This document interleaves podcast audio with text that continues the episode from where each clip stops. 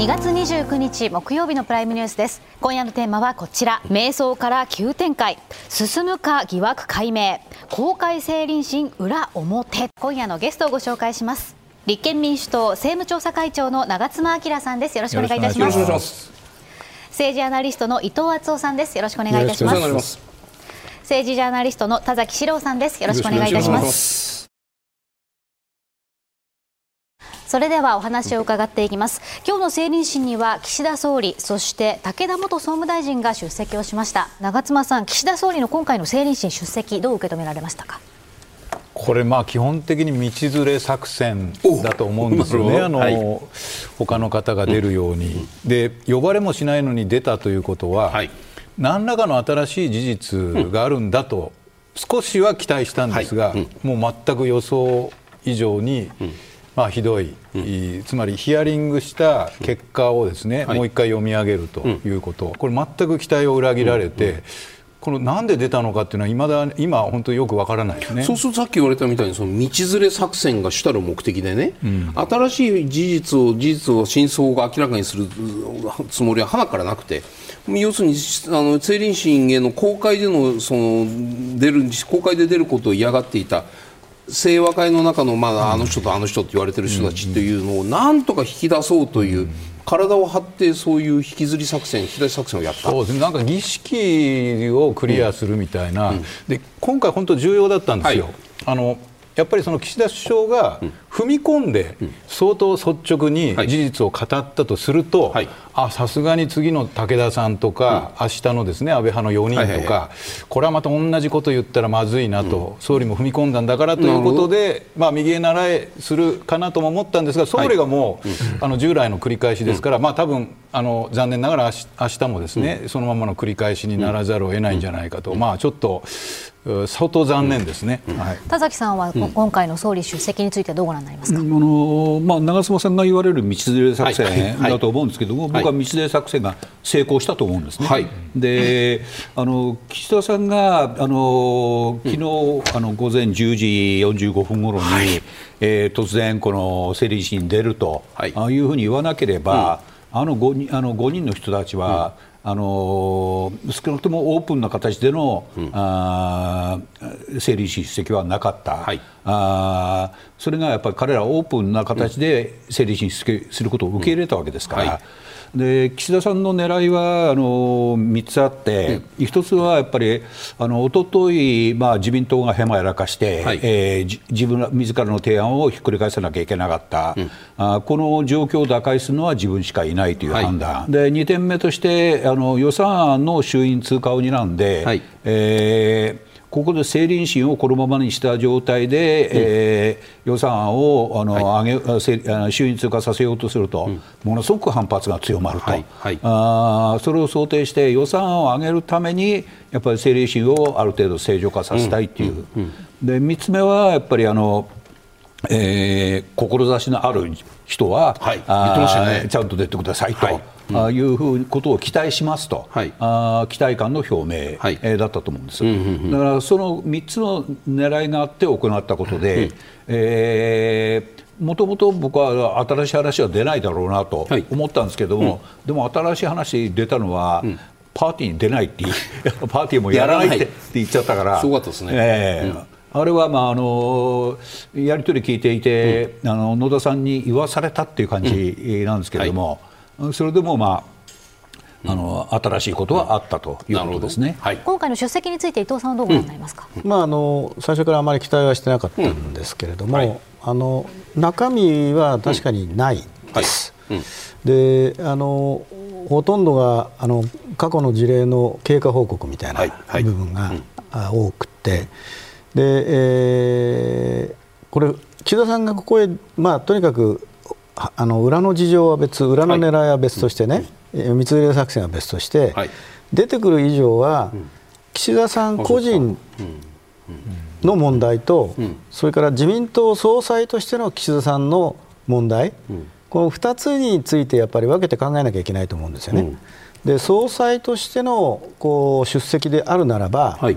自民党が、うん、まあ、安倍派中心ですけど、はい、まあ、他の派閥もあるんですけど、うん、しでかした今回の、うん、まあ、裏金問題、これについて自民党総裁としてどこまで自分が調査、今日の場合は岸田さん、実はあのアンケート調査の結果と、それから聞き取り調査、より一歩も二歩も前に進んだかというと、一歩も進んでないんですよね、説明の部分に関しては。だから本来であれば自民党の総裁として出るんであれば他の派閥の問題についてもそれなりにきちっと調べた上で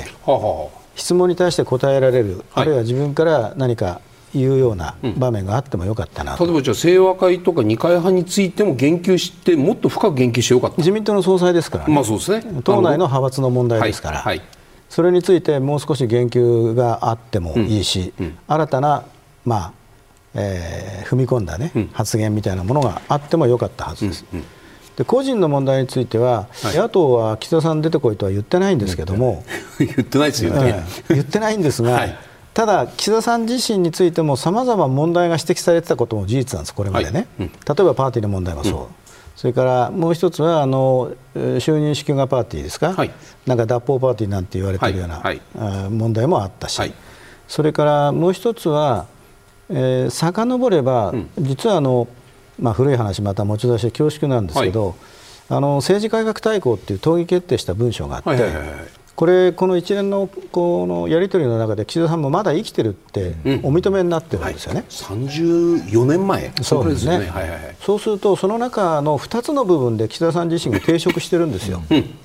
一つはあの閣僚党幹部はあの大規模なパーティーを自粛しなさい、はい、それから閣僚党幹部はああの総理、えー、閣僚党三役か、は、えー、派閥を離脱しなさいと。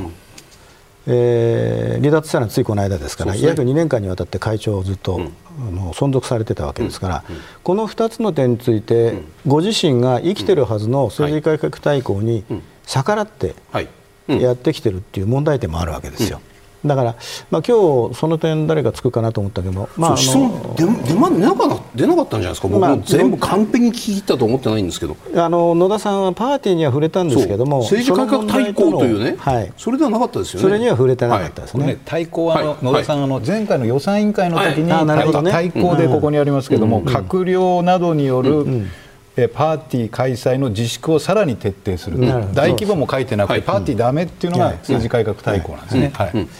だから、まあ、それは前回予算委員会で聞いたから重ねて聞かなかったのかもしれませんけど、うん、まあ、そういう問題も岸田さん自身抱えてるんで、うん、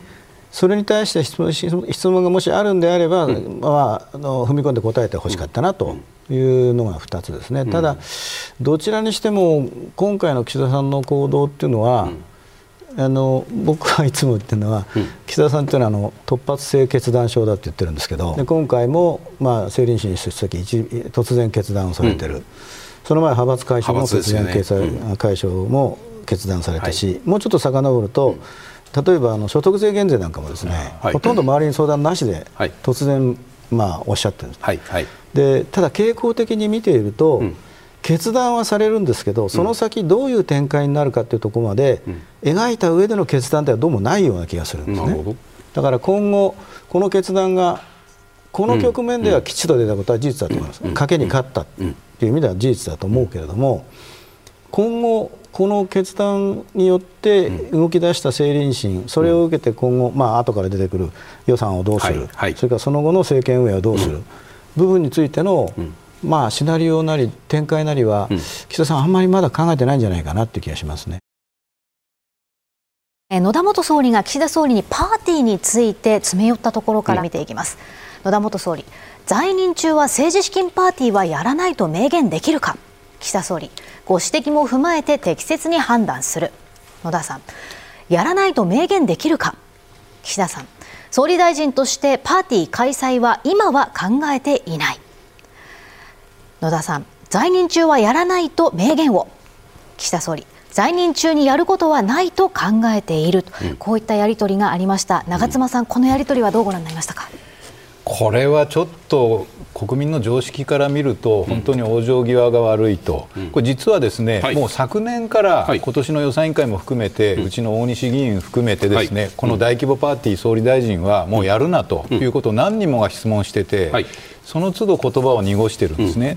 でこんなもんはもう自ら、あの大規模パーティーは自粛しなさいという閣議決定があるんで、はい、こんなもんは反省してもやりませんと自らもっと早い段階でやっぱり言うべきことだというふうに思いますんで、よっぽどなんか金を使う何かがあるのかなというふうに疑うんですが、まあ本当に早くこういう決断をしてほしかったなというふうに思います、伊藤さん、どのようにご覧になりましたか？まあ 一言で言うと言わされちゃったって感じですよね。でその前段で、岸田総理自身の弁明の中で、あの派閥のパーティーをやめさせましたと、人事にも手を指を触れさせませんと、まあ、ある意味ちょっと胸を張っておっしゃってた部分ですよね。こういうねこういう話ですよ。ところが自分のパーティーでこう追い詰められたという感じがあるんですけど、まあ、素朴に言ってなんでこんなにお金お金集めなきゃいけないんだろう、22年だけでも売上だけで1億6000万近い、はい、利益率で換算すると1億3000何百万、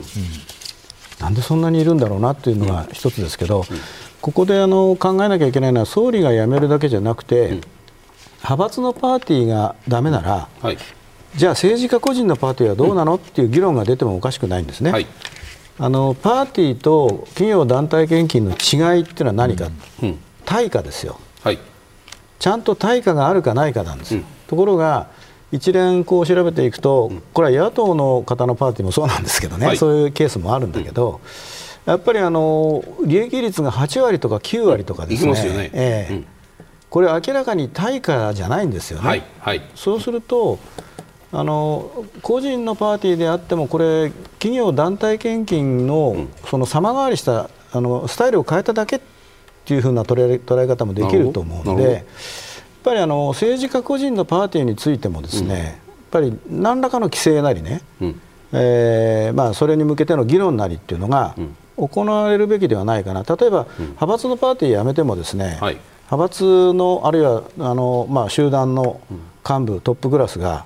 岸田さんのように、大量のそのお金を集めてですね、それを自分のメンバーに配ったら同じことなんですよね。なるほどそういうところに対する規制みたいなこともこれから議論すべきではないかなとこの問題を見てて思ったんですけどね。さっき伊藤さんがおっしゃったように、はい、日本はパーティーが本当に抜け道で、うんうん、あのほとんど利益率が高くて献金に似てるわけですが、はい、パーティーという名前を変えるとですね、うん、外国人からももらい放題なんですね、はい、あの自民党の議員が米国のカジノ業者からパーティー券買ってもらったという報道もありましたけれども、あるいは献金だと補助金をもらっている企業からは献金受けられないんですよ。ところがあパーティーだと別にもうお構いなしに受けられるということで、非常に誰からでも外国人だろうが外資系だろうがもらえるということで非常にあのそこが規律が大きく乱れてるんで我が党としては政治資金パーティーはもう禁止するという法案を今準備して、えー、3月4月にですね出す予定、まあ、成立を狙っております。田崎さんからご覧になってね岸田さんのこの人柄つい言ってしまったみたいなことを考えると、はい、もうこれ本当想像の世界です。今岸田さんはね「あしまったな言っちゃったよ」って言いた言う言う必要もなかったことを滑って言っちゃったよというふうに後悔してると思います？いや後悔はされてなくて、はあ、僕が勘ぐったのは、はい、あのー自分がいつまでやるかってことを考えておっしゃってるのかなと思ったんです。えー、どういうことですか、それ？あのもう1年も2年も3年も先まで考えてないんじゃないかと。岸田さんがあの総理やることについて。自分の任期について、ね、自分の任期についてね、だから自分のあの総理をやってる期間というのはある程度睨みながら、うん。あの言ったのかなと思ったんです、だから岸田さんがあの、まあ、政局で本当にどうなるか分かりませんけれども、はいはい。はい、9月に自民党総裁選があるわけですね、うんはい、えー、そこであの岸田さんがあの立候補するのか、うんうん、立候補したとして再選されるのか。あというのはやっぱり我々が注目しているところですよね、うんはいはい、で岸田さん自身が本当に再選目指してるのかなっていう疑問は僕はずっと持っているもんで、はあ。えー、これ自分の在任期間にらみながら言って、はい、ったのかなと思ったんです。伊藤さん、今の田崎さんの読みどうご覧になりますか？うん僕はあの聞いてる範囲で言うと岸田さんって意外にしたたかでね、うんうん、えー、粘り強くて、はい、であの話はちょっと飛ぶかもしれないですけど、はい、僕はいつもあの総理大臣って2つのタイプに分かれるって言ってるんですよ、はいはい、あのなったら総理となりたい総理って言うんですけどね。あのなったら総理っていうのは総理になったらこれをやるんだっていうのを持って総理の名につく人、うん、ですから逆に言うとそれが達成できるとさらっと辞められる人でもあるし、うん、総理の座自体は手段であって、はい、その座につくことによって目的を達成しようというふうに考えを持っている人、うん、これがまあ僕はまともな総理だと思うんですけど、はい、一方でなりたい総理っていうのは総理になりたいだけの人ですね。うん。でこういうタイプの人って別に岸田さんのこと言ってるんじゃないんですけどこういうタイプの人って、せっかく総理になったんだから一日でも長くしがみついていたいって思いがちなんですよ。なるほど。じゃあ岸田さんどっちのタイプかなと。言ってるようなもんじゃないですか。言ってないですけど、ね、言ってないよ。言ってないです。言ってないです、うん、まあだからちょっと話と、飛ばして言うと、はい、だから、はい、あのまだ僕は岸田さんは、うん、あの総裁再選の可能性っていうのは模索しているような気がしますね。さて政倫審の今日開催が決まるまでの与野党の攻防では、自民党の姿勢が二転三転し迷走しました、改めてその経緯をこちらでまとめてみます26日塩谷氏、松野氏、西村氏、高木氏、武田氏が出席の意向を表明しましたが自民党が完全非公開を希望したのに対し野党は全面公開を要求。自民党は国会議員の傍聴は容認するとしました。27日まず完全公開に応じる議員の審査を先行し西村氏、武田氏が出席の意向を示しましたがその後一転して出席拒否。自民党は記者の出席と録音は容認したもののテレビ中継は認めず野党は反発しますそして28日、岸田総理が突然、マスコミフルオープンの下で説明責任を果たしたいと出席の意向を表明。塩谷氏ら5人も出席することになり、与野党がテレビ中継許可で合意しました。うんまずは田崎さん、この自民党側の姿勢が2点、3点、迷走したわけなんですが、党内のガバナンスというのは、今、一体どうなってるんでしょうガバナンスというか、これ、あの、うん、これ自民党国対があの5人のとそれぞれ話しながら進めてるわけですね。はい。はいだから自民党国対と5人の間のあのココミュニケーションがうまくいってなかったと、うん、あいうことだと思います。うん、でやはりあのこれ西村さんと、はい、武田良太さんを2人をあの出しますと、はい、あその時はまああのテレビカメラも一部入っていいです、はい、冒頭でだけでしたっけ、うんうん、えー、記録も残しますってあれだったんですけども、はい、それを言うときに、うん、あのあれはその、えー、政倫審の幹事レベルで、えー、自民党の丹羽幹事が立憲の、寺田幹事に伝えたことですけれども、はい、その丹羽さんが伝える段階であの2人と全然話してなかった、うん、あ2人にこう伝えますって一言声かけとけば防げたミスかもしれないなと思いますね。ただ西村さんと武田さんの了解を得ないで2人はこの条件で出るからっていうふうに言えますか普通？だから2人は出ることは了解してるんです、はい、うん、でもあの時点であのただこれ一番最初に辞めたって言ったら西村さんですけれども、はい西村さんは自分はあの出ていいですと、うんうん、あでも他の3人とちゃんとうまく話し合ってくださいね、はい、というふうに言ってたわけですね、はい、でそれをあのやらないうちに先、自分の名前だけ出したんで、あの西村さんが恐れたのは、自分だけいいあのいい子になってるように見られるのが嫌だったわけです。清和会の中でね、そうそうそうそうそう、ね。はいはいはい、だからまあ、彼らの中で、あの僕は認めるわけじゃないですけども、変な仲間意識があるんですよね。うん、あの4人は4人なりに。ものすごい同調圧力だと思うんですけど、えー、一緒に行く時はみんなで一緒に行こうよってそういう感じですよね。あのいいとは思わないですけれども、はい、だからそういう中で西村さんがさっき、あの自分がいい子になってるように見られるんで、うん、えー、それを恐れて、えー、いや私は辞めるって言った。うんそのあたりのあの、えー、心理というのを自民党国対はあまり撫でてなかったということだと思います、うん、それはつまり、じゃあ、調整に当たった丹羽さんにしても、ですね、はい、そういうこう清和会のその4人の皆さんのその一体感というか、連帯感というか、そこの部分を理解していなかったという意味ですよね、今のそうですね、えー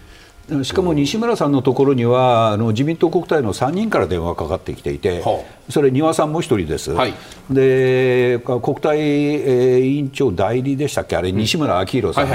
あそして、えー、代理同じく代理のあの緑川さん。はい。あが3人がそれぞれ電話してるわけですよね、そのニュアンスが微妙に違ったりして、えー、ちょっと迷いもあったみたいです、伊藤さんはこの経緯についてはどうご覧になりますか、ドタバタですよね、要は。党としてきっちりのガバナンスが効いていないからこそこういうドタバタが起きるわけで、疑問なのは清和会ってもう解散してたんじゃないかなってちょっと思ったんですけど、はい、まあ、それは置いといて、はい、で一方でそのドタバタ劇の26日のドタバタ劇が岸田さんの決断のきっかけになったと。うん、えー、自民党内からもそういう話を聞いています。はいはい。あの岸田さんはもう先週の段階からかなりイラついてて、うん、えー、まあ、原則非公開だから、うん、自分から指示を出すことはできない、うん、えー、でも、えー、出したいと出さざるを得ないっていう間でかなりこう審議をされていて、で26日のこのドタバタ劇を見て完全にブチ切れたという話をする方が自民党の中にいます。はい、その引き金になったのがこの一件だったんだなと、うん、えー、結果的にぶち切れたことで、が5人の出席、道連れ、ね、そうですね、道連れ作戦につながったわけですよね。えー、につながったわけだから、うん、このドタバタも、まあ、皮肉な意味で意味がなかったわけではないということなんでしょうね。長妻さんね、この一連の経緯の中でその立憲の寺田さんがこんな自民党を見たことないという発言がありました、うん、テレビで何回も直されたと思うんですけど長妻さんも自民党とずっと向き合ってこられた中で今回の自民党のこの迷走はこんな自民党見たことないんですか？昔にもこういうことあった。本当初めてですね、はい、ある意味では。はい。うんどうしちゃったのかなということなんですけども、うん、まあ、報道によると、はい、この初め出席以降で、その後欠席以降になった方は、うん、安倍派と対応を合わせるため自分だけ公開で応じることはできないとおっしゃったということがあるんですけども、はい、じゃあもう安倍派解散してないじゃないですか。うんもう全然その派閥は事実上続いてるんじゃないかということと、でもう一点私言いたいのは、これ相当ドタバタだ,、だったんで、まあ、しょうがないところあるんですがマスコミがですね、連日このドタバタを報道して、そして首相が道連れ作戦で出て、まあ、みんなあフルオープンで出たと。一件落着ではないんですね、われわれはあの衆議院では51人、裏金もらった人、これを出て、ですね、まあ、弁明をしてほしいという、これ、最低限の話だと思うんですね。で例えばですね宮沢前防衛副大臣は相当喋ってるわけですよ、派閥から口止めされたと。明確にあのテレビの前で、じゃあ一体誰から口止めされたのかとか、あと実は今回、政倫審で、明日もおそらく彼ら喋んない可能性は高いと思うんですが、一体何に金を使ったのかと、裏金を。裏金、まあ、堂々と使える金だったら裏金にする必要ないわけですよね、じゃあその裏金を何に使ったのかっていうのが全く、おっしゃっていないので、やはりこれが少なくともですね分かるまでは、やっぱりあの実態解明はできてないというふうに自民党は反省すべきで、やっぱりそれ何につながるかっていうと、私的に使った、あるいは私的に、貯めたとすると税金払わなきゃいけないですね、あるいはそれがいろいろ地方自治体議員に渡ったとか選挙直前とか別の方に渡ったらこれ買収になる危険性、可能性もあるわけで、そういう意味ではその裏金の使い道っていうのは一切明らかになってないんですよ。だそこをやっぱり解明する努力を総理はですね、ちゃんとやっぱりさせないといけないというふうに思います、伊藤さんね、ちょっとそれに関連して伺いたいのは、ね、はい、今日公明党の副代表の北川さん、会見でこういう発言をされてます、これ、自民党のガバナンスに関する話、これ、このままこういうふうにお話になってます。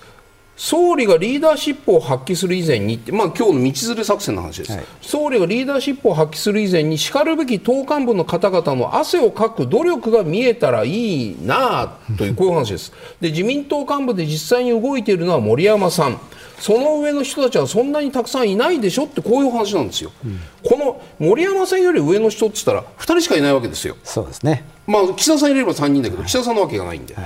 この公明党北川副代表のこの発言、うん、強烈な自民党の2人の人に、まあ多分かそのもうそのもう1人の1人の人に集中している気もするんですけれども、うん、この発言を、われわれどう公明党と自民党の関係、今後どうなると見たらいいんですか？あのもともと、はい、あの公明党と、うん、あるいは学会と茂木さん、はい、あ茂木さんって言っちゃいますけど、はい、の関係っていうのは決して良好ではなかったんですよね。で同時にあのおそらく公明党は自民党のこういうドタバタ劇を見て、はい、あの腹立たしい思いでいるはずです。はい、で今後の解散総選挙の問題を考えても公明党にもマイナスしか作用しないわけですから、うん、イラついていることも事実でしょう、はい、でそういう状況の中で、はい、あの岸田さんがああいう突発的な決断をするような状況を作り出した要因の一つは、はい、党の執行部が動いてないと、うん、まあ、執行部っていうのは実質的には幹事長ですよね。まあ、そうですね。でそれは少なくとも僕が見ている範囲で言っても今回の問題で茂木さんはほとんど動いてない。うん。汗をかこうとしていないということはこれは間違いない事実で、だからこそ岸田さんは一人で決断して、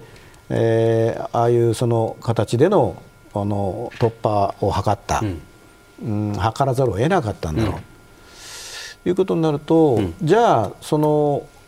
総理総裁であるもあの岸田さんと、はい、ナンバー2である幹事長の、うん、えー、連携関係、連携が取れてるのか取れてないのかも含めて、役割分担とか、これ一体どうなってんだろうという意味で言うと、もしその間の意思疎通がほとんど図られてないとすれば、はい、それこそガバナンスがですねそうです。崩壊している、はい、言ってもいいのかなと思いますよね、うん。うん、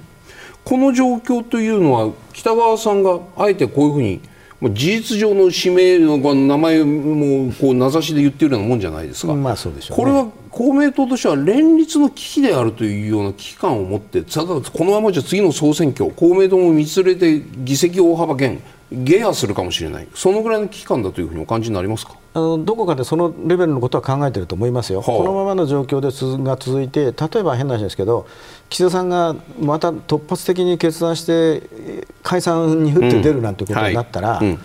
うん、え自公で過半数を割るということも可能性としてゼロではないですから、はい。うん、その辺の危機感は当然感じているんではないかなと。で勘ぐれば、これまでだったら、じゃあ過半数だったら国民民主党を巻き込めばいいや、はい、レベルの話だったのかもしれませんが、はい、今、国民民主党があの急速に野党化している状況の中で、ね。うん、えー、むしろあの維新との連立、うん。はい、みたいなものがもしかしたら動き出す可能性があるんですね、うん、そうすると、公明党と維新ってのは全くだめなわけですよ。はいで公明党はそれをものすごく警戒しているんではないのかなという気がしますけどね、うん。うん、なるほど。田崎さん、この北川さんの発言、どうご覧になりますか、うん、それは明らかに、まああの麻生さん、茂木さん、はい、あを指してるわけですよね、うん。はい、で2人ともやっぱり公明党創価学会とは距離感があるところで、はい、まあ、あの北川さんから見ればそう見えるでしょうね、と、あいうことで、えー、ただ、麻生さん、あのいや茂木さんに対して、岸田さんがどれくらいちゃんと説明しているかっていう問題はあるんですよね。今回の道連れ作戦もも含めて、はい、派閥解消はしてなかったみたいですよね。ねはいはい、あるいはあの、えー減えー、減税の時も相談してないんです、だからあの岸田さんはあのある自民党幹部の方が言ってたんですけれども、自分で決めたがる人なんですよね。ほで他の人に触らせないで、というか私が決めるんだという時に、うんあの岸田さんの視界からは、茂木さんもあの麻生さんも消えちゃうんじゃないかと思うんです、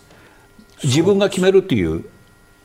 決めた後に説明とか決める前の手順としての相談というか根回しとかってあんまりしない。国対委員長も経験されてますよね岸田さん。えーえー、はい。で今回はあの昨日の午前9時前後に話していますけれども、はいうん、それは決めた後の報告みたいなもんですよ、はいはい、相談じゃないですね。で派閥のあの解散の時は全く言ってなかった、うん、相談もしないし結果も伝えてなかったということで、だから今回、まあ、あの麻生さん、茂木さんの方に問題がある面はあるにしても、うん、僕は岸田さんの政治手法もやっぱりちょっと注意した方がいいんじゃないかなと思います、うん、そうすると例えばじゃあその派閥解消の時とかもね、うん、今回の道連れ作戦にしても、まあ、人に相談しないで決めてパーンと動いて、まあ局面における勝利にはつながったというのが皆さんのお話だとは思いますけれども、こういう手法を重ねてきて、例えば今この北川さんがまさにおっしゃるみたいに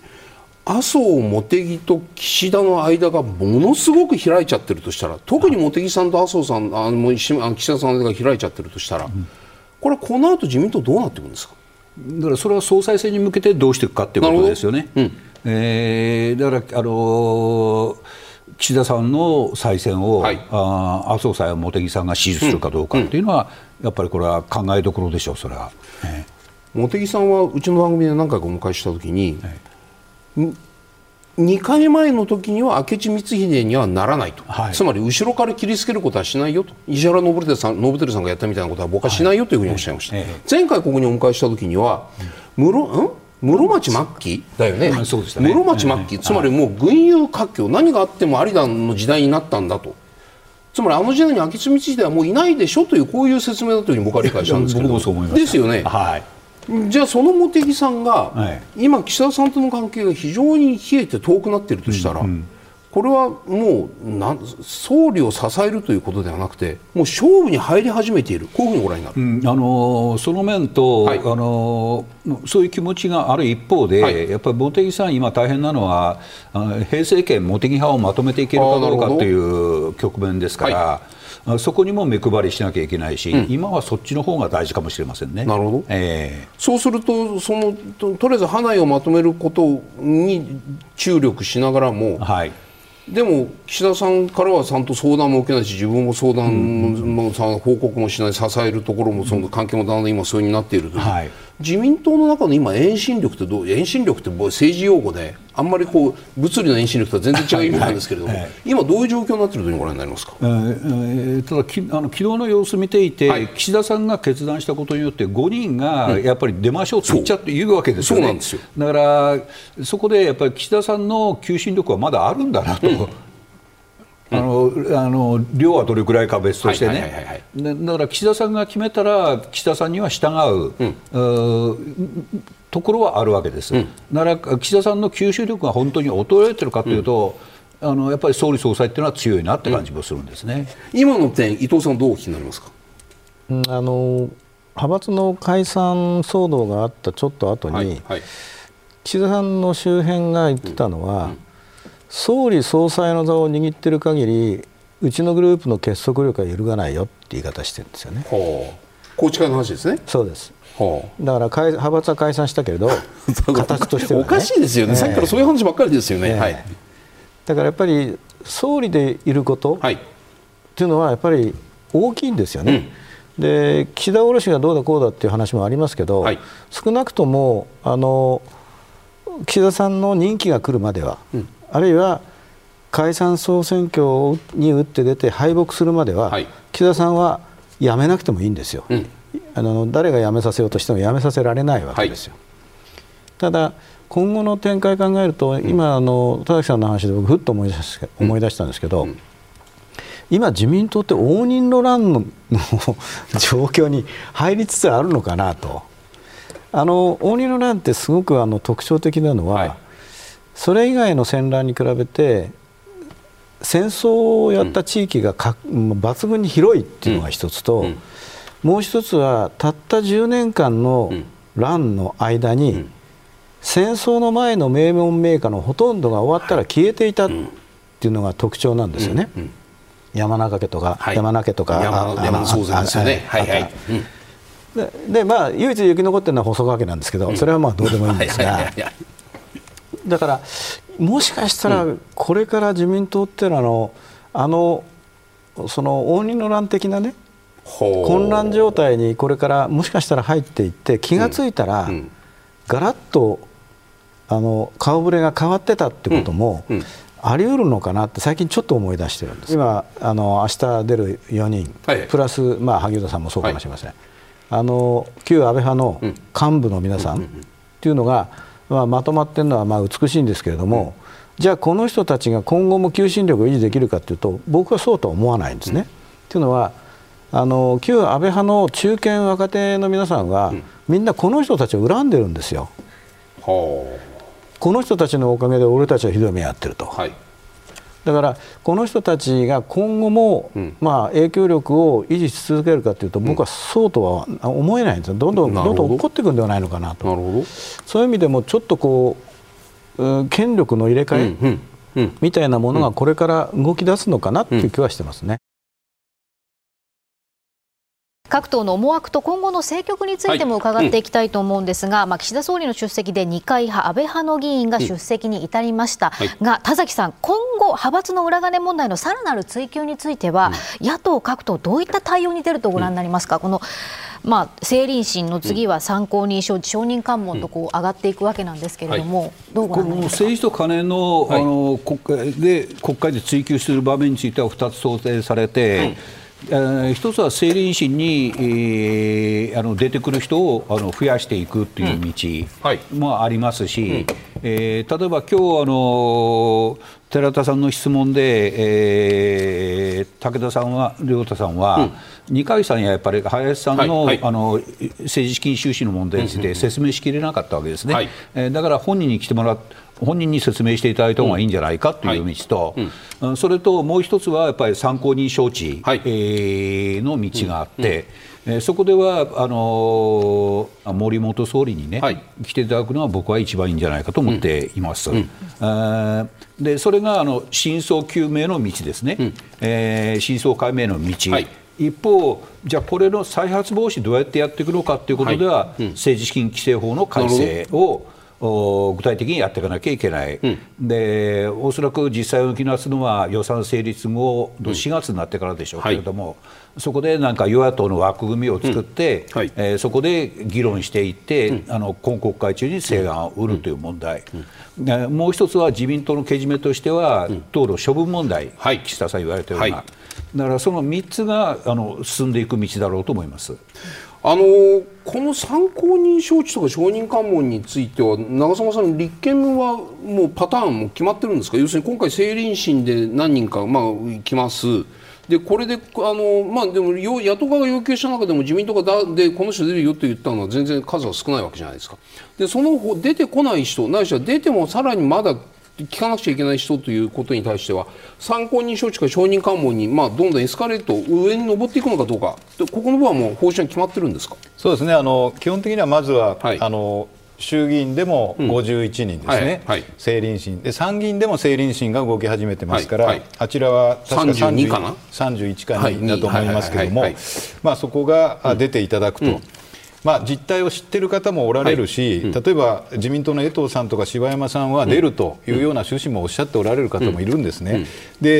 すでにですね、うん、我が党としても予算委員会で、うん、じゃあ政倫審にも出ないというですね、はいはい、えー、下村さんとか、はい、まあ、二階さんとか、はい、あ萩生田さん。は、参考人でまずは出ていただきたいと、うん、これら要求してるんです。ですからそういうような意味でどうしても政倫審に出ない出ないという方は、うん、まあ、参考人でですね、お呼びをすると、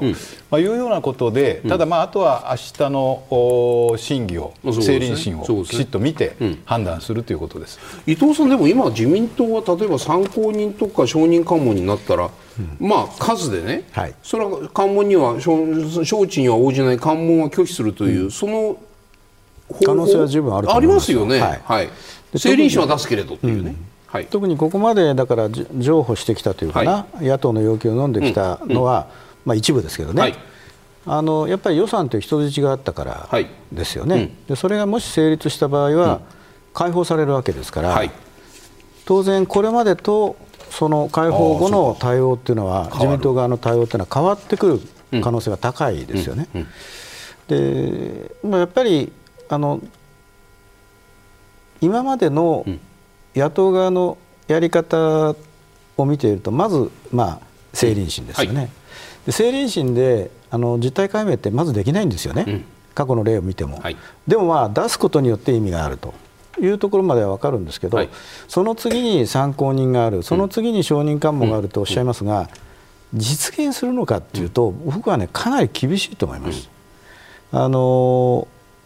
自民党はとにかく風化するのを待ってるわけですから、はい。はい、まあ、予算が上がって、うん、その後参考人やるかやらないかで揉めて揉めて揉めてとかですね、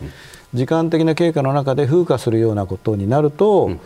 あのまあ、自民党の思惑通りなるほど。いうことになるのかなという気が、うん、して仕方がないんですね。うん、はい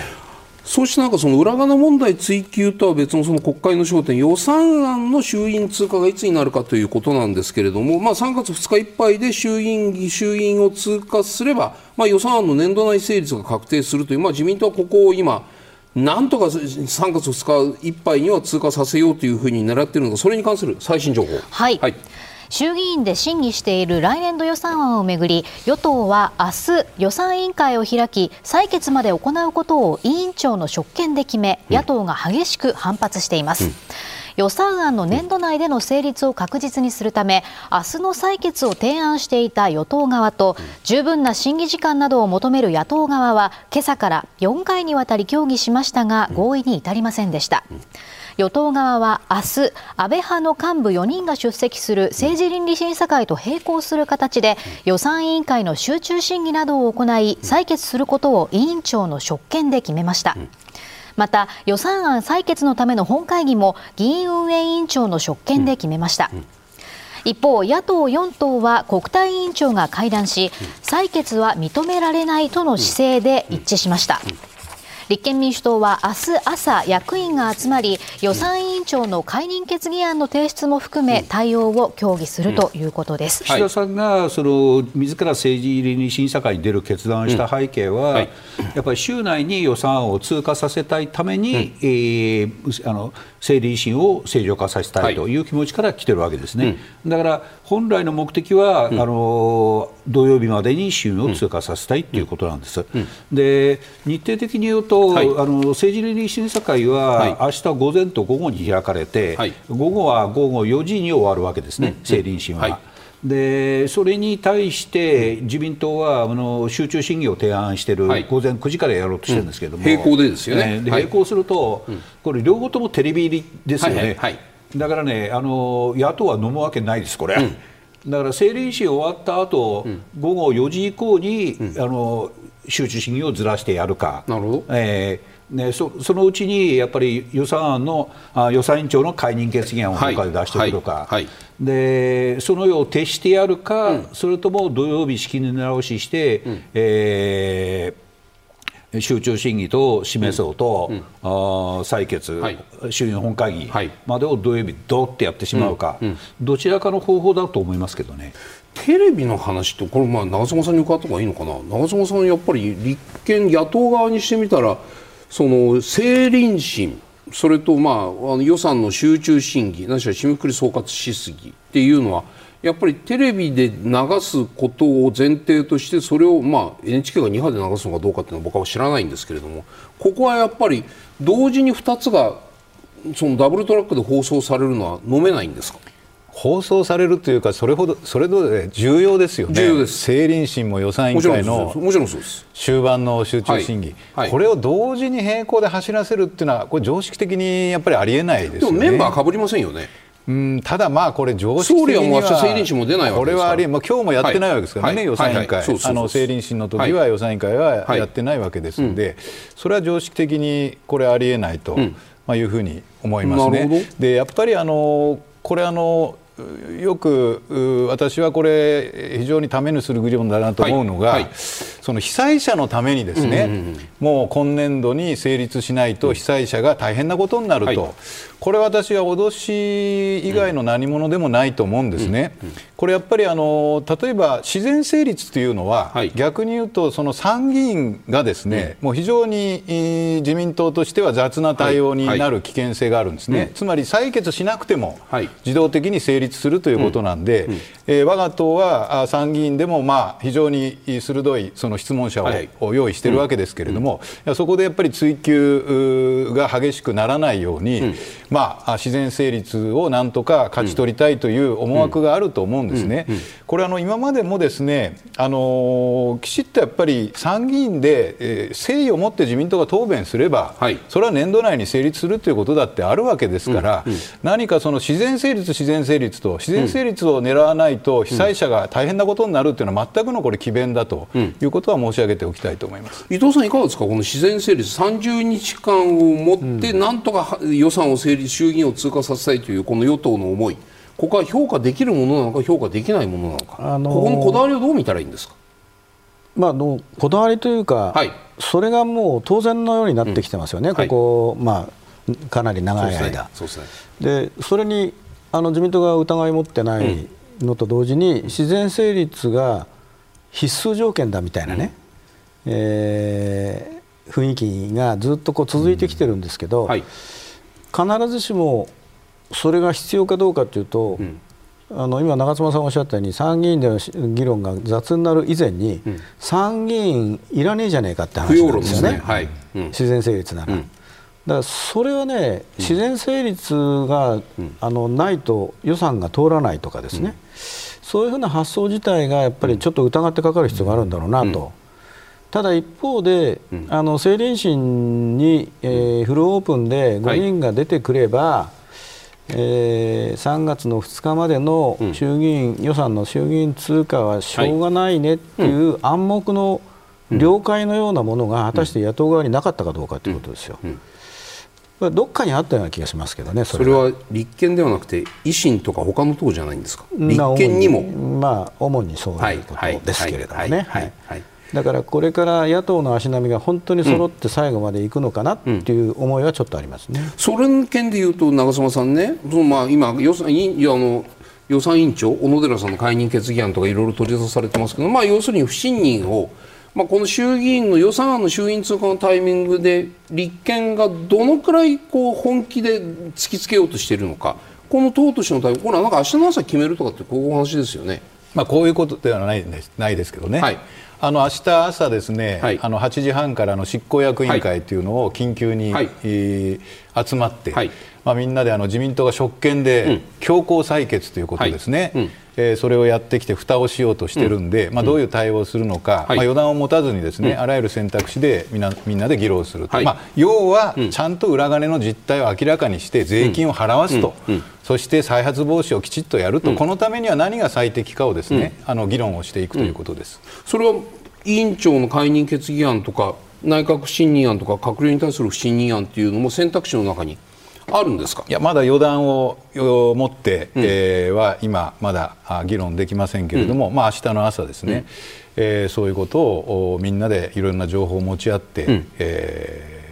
議論していくと。選択肢にはあると僕は言っても差し支えないと思うんです。でも一方ですよ、うん、維新はどうなのかというと維新は不信任案には同調しない可能性が高いのではないかというふうに僕らは僕は少なくとも聞いていますその意味で言うとこれ田崎さんに伺った方がいいかもしれない。田崎さん不信任とか解任決議案というのが立憲がぐっと走った時に立憲と維新の関係っていうのは予算の衆院通過の段階で何らかそこに割れ目が出てくる可能性ありますか？僕は割れ目が出るできるんじゃないかなと思いますよね、はい、岸田さんが政倫審出席したことについて、うん。はい、えー、野田さんが言われてくることと藤田幹事長が言われたことは真逆なんですよ。はい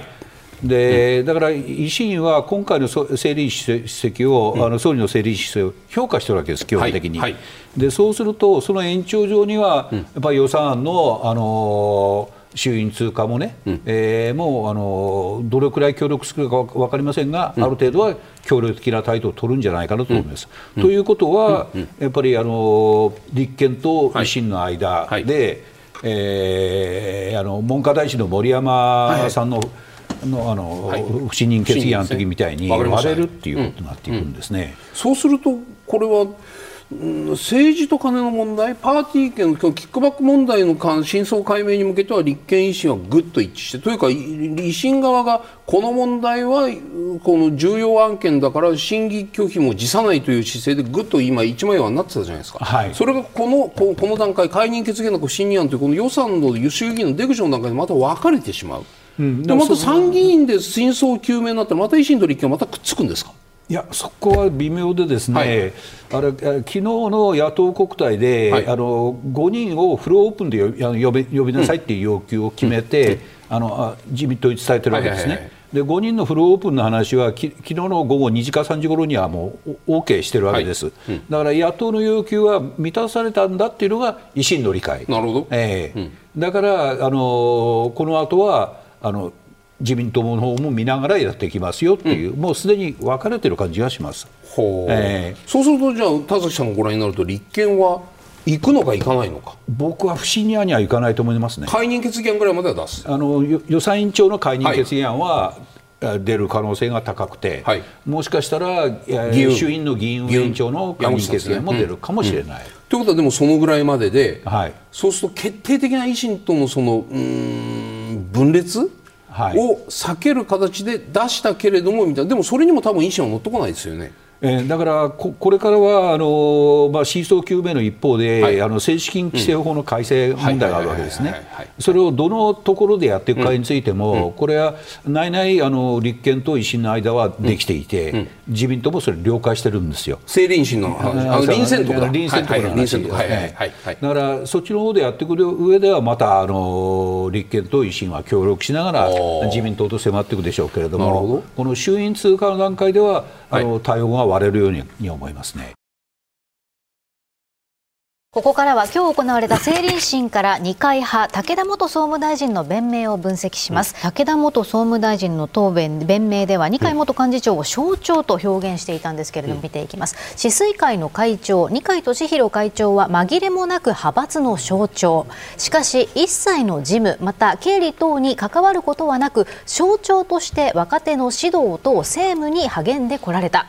会計責任者から私も二階会長も説明なく全く存じ上げなかったとこういった発言あったわけなんですが、うん、長妻さん、この弁明はどうご覧になりますか？これ逆に言うと象徴だからよく知ってる自分が出たと、うん、まあ、いうように答弁されてるんですね、ね、でもよく知ってる自分なのに何にも知りませんと、うん、じゃあなんで二階さんじゃなくて自分が出たんだということになるんですけども、これ私聞いててですね、はい、これどう考えても本当なのかなと思うのは、つまり、この二階派の議員が誰がいくらのノルマだったのか、何枚のノルマだったのか、パーティー券ですね、知らないと、一切知らない。そんなはずあるんですかね、事務総長で、うん、しかもその自分のノルマは直近では1000枚だと、うん、つまり2000万というのが自分のノルマだったと、武田さんがおっしゃってて、これ、毎回変わるんだと、ただし、そういうノルマは自分は議員には課してないと。この議員が何人のノルマっていうのは自分はその作業には一切関わってないと。うん。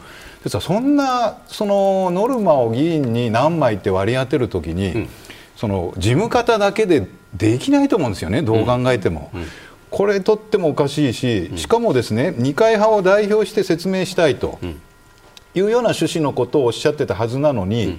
えー、質問者がですね二階さんや林さんの個人のこの収支、はい、えー、報告のことを聞かれると、これは知らないと。想像では言えないと、それ全部調べてここに出てきてないんかいというふうに思いまして、じゃ事務総長、自民党が出してきた意味っていうのは一体何なのかと、何にも知ら知りませんと、明日は本当に思いやられるなと思いました、伊藤さん、この武田さんの、まあ、弁明、どうお聞きになりますか？まあ、あの長妻さんがおっしゃったのと同じような感想を抱いたんですが、う。ん、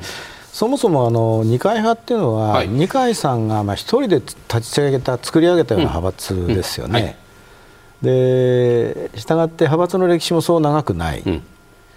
で、えーまあ、いつからこういうその、まあ、キックバックなりですね、はい。えーまあ、裏金か一部裏金かが行われてたのかは分かりませんけれども、うん、少なくとも5年、6年、7年、8年前であれば、うん、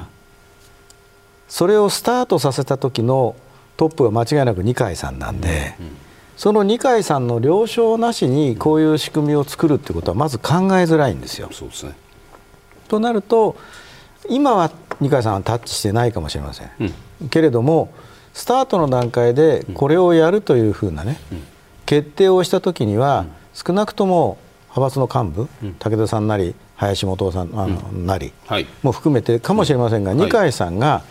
その辺のまあ決定権を持っていた可能性は高いと思うんで、やっぱり二階さんに話聞かなきゃ分かんないんじゃないのかなという思いはありますね。派閥の象徴って何ですか？あのね、うん、二階派って、まあ、最近はちょっとこう崩れてきてるかもしれないですけど、はい。二階派ってあの一昔前の派閥の最後の生き残りみたいな派閥なんですよね。はいうん、でやっぱり二階さんとしては君臨していて、はい、昔の派閥もそうだったんだけども、はい、派閥のトップが右向け右って言えば2時間でも3時間でも右向いてると、うん、左向け、えー、左って言ったらそうだと、カラスが白いって言ったら白いと、うん、その代わり派閥のメンバーにポストとか金とか、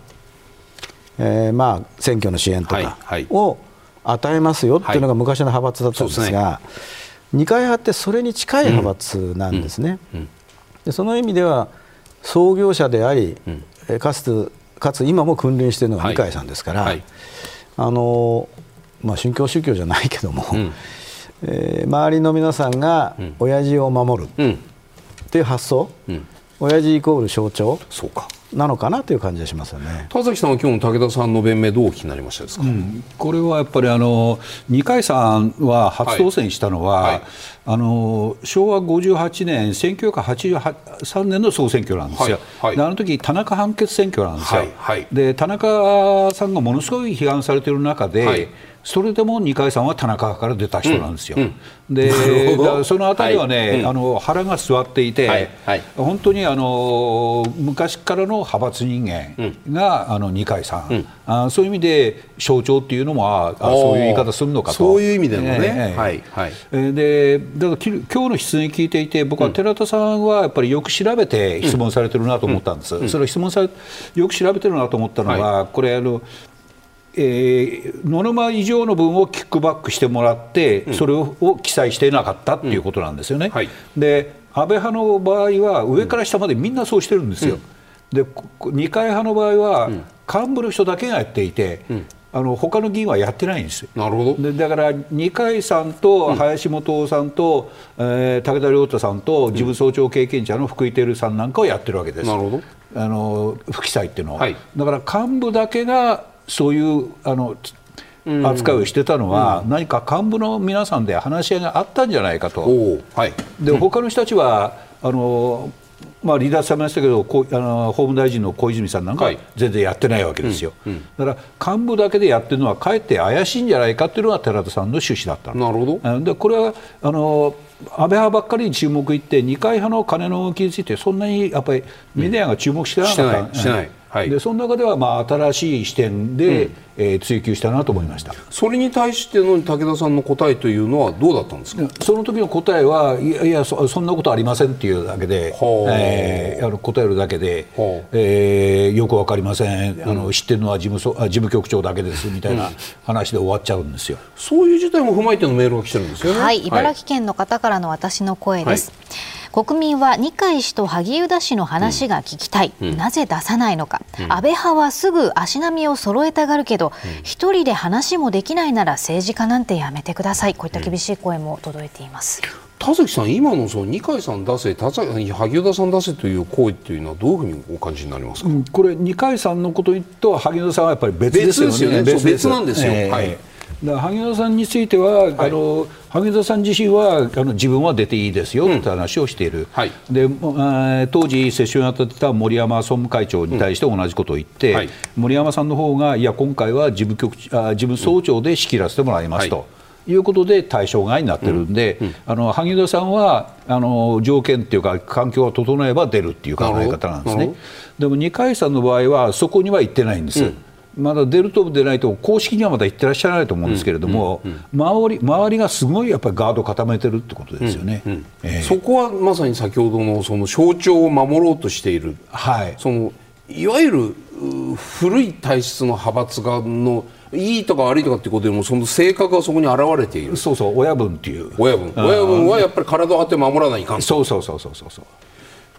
長妻さんはそういうこのなあのたあの二階さんに対するそのかんかん参考人招致とか承認喚問の話っていうのはねなかなかハードル高いと思うんですけども、うん、何かこう突破する方法ってのはあるんですか？うんまあ、これはもう自民党が本当に変わるというような意識をきちっと持ってもらって、うん、もう本当にこれ、海をきちっと出さないと、うん、まあ、他党のことですけど、自民党の明日はもうないと思うんですよね。うんやっぱりあのそういう意味では、うん、あ萩生田さんも含めて、うん、その収支報告書を訂正した後も不明、不明、不明、不明と、ですからその使途が分かんないということで、やっぱり二階さんも政策活動費の話もありますから、何しろ何に使ったのかという使途をですね、きちっと明らかにするというのは、これ、自民党があの壁になっているのはもう自民党ですから、はい、もうそれをきちっとですねやっぱり、解いていただきたいと思います。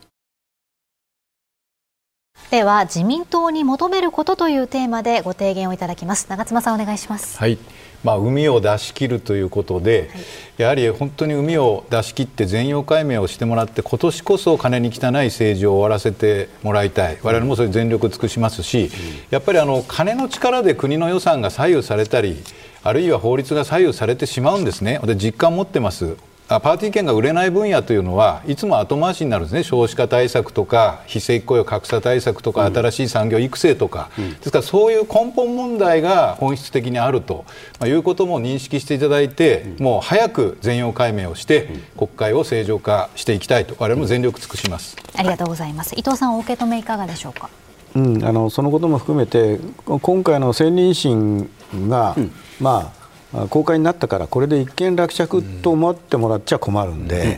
まあ、これがあのまず入り口だと思ってですねここから先実態解明と同時にじゃあどこをどう変えていけばいいのか、まあ、簡単に言うとお金の問題なんていうのは極めて簡単で、うん、出と入りをガラス張りにすればいいだけの話なんですけれども、うん。うん、そこまでちゃんとアプローチできるかどうかっていうのを見守っていきたいし、有権者の皆さんもそこに関心を持ち続けてもらいたいなと思いますね。はい田崎さんはいかがですか、うん、あの海を出し切ることは非常に重要です、うん、でも海を出し切るまで何もしないってことではだめなんでやっぱ海を出し切る努力を続けると同時に一体どうやって再発を防いでいくか、政治資金法の改正とか、そちらの方にもやっぱり視野を広げてやってほしいなと思います。はい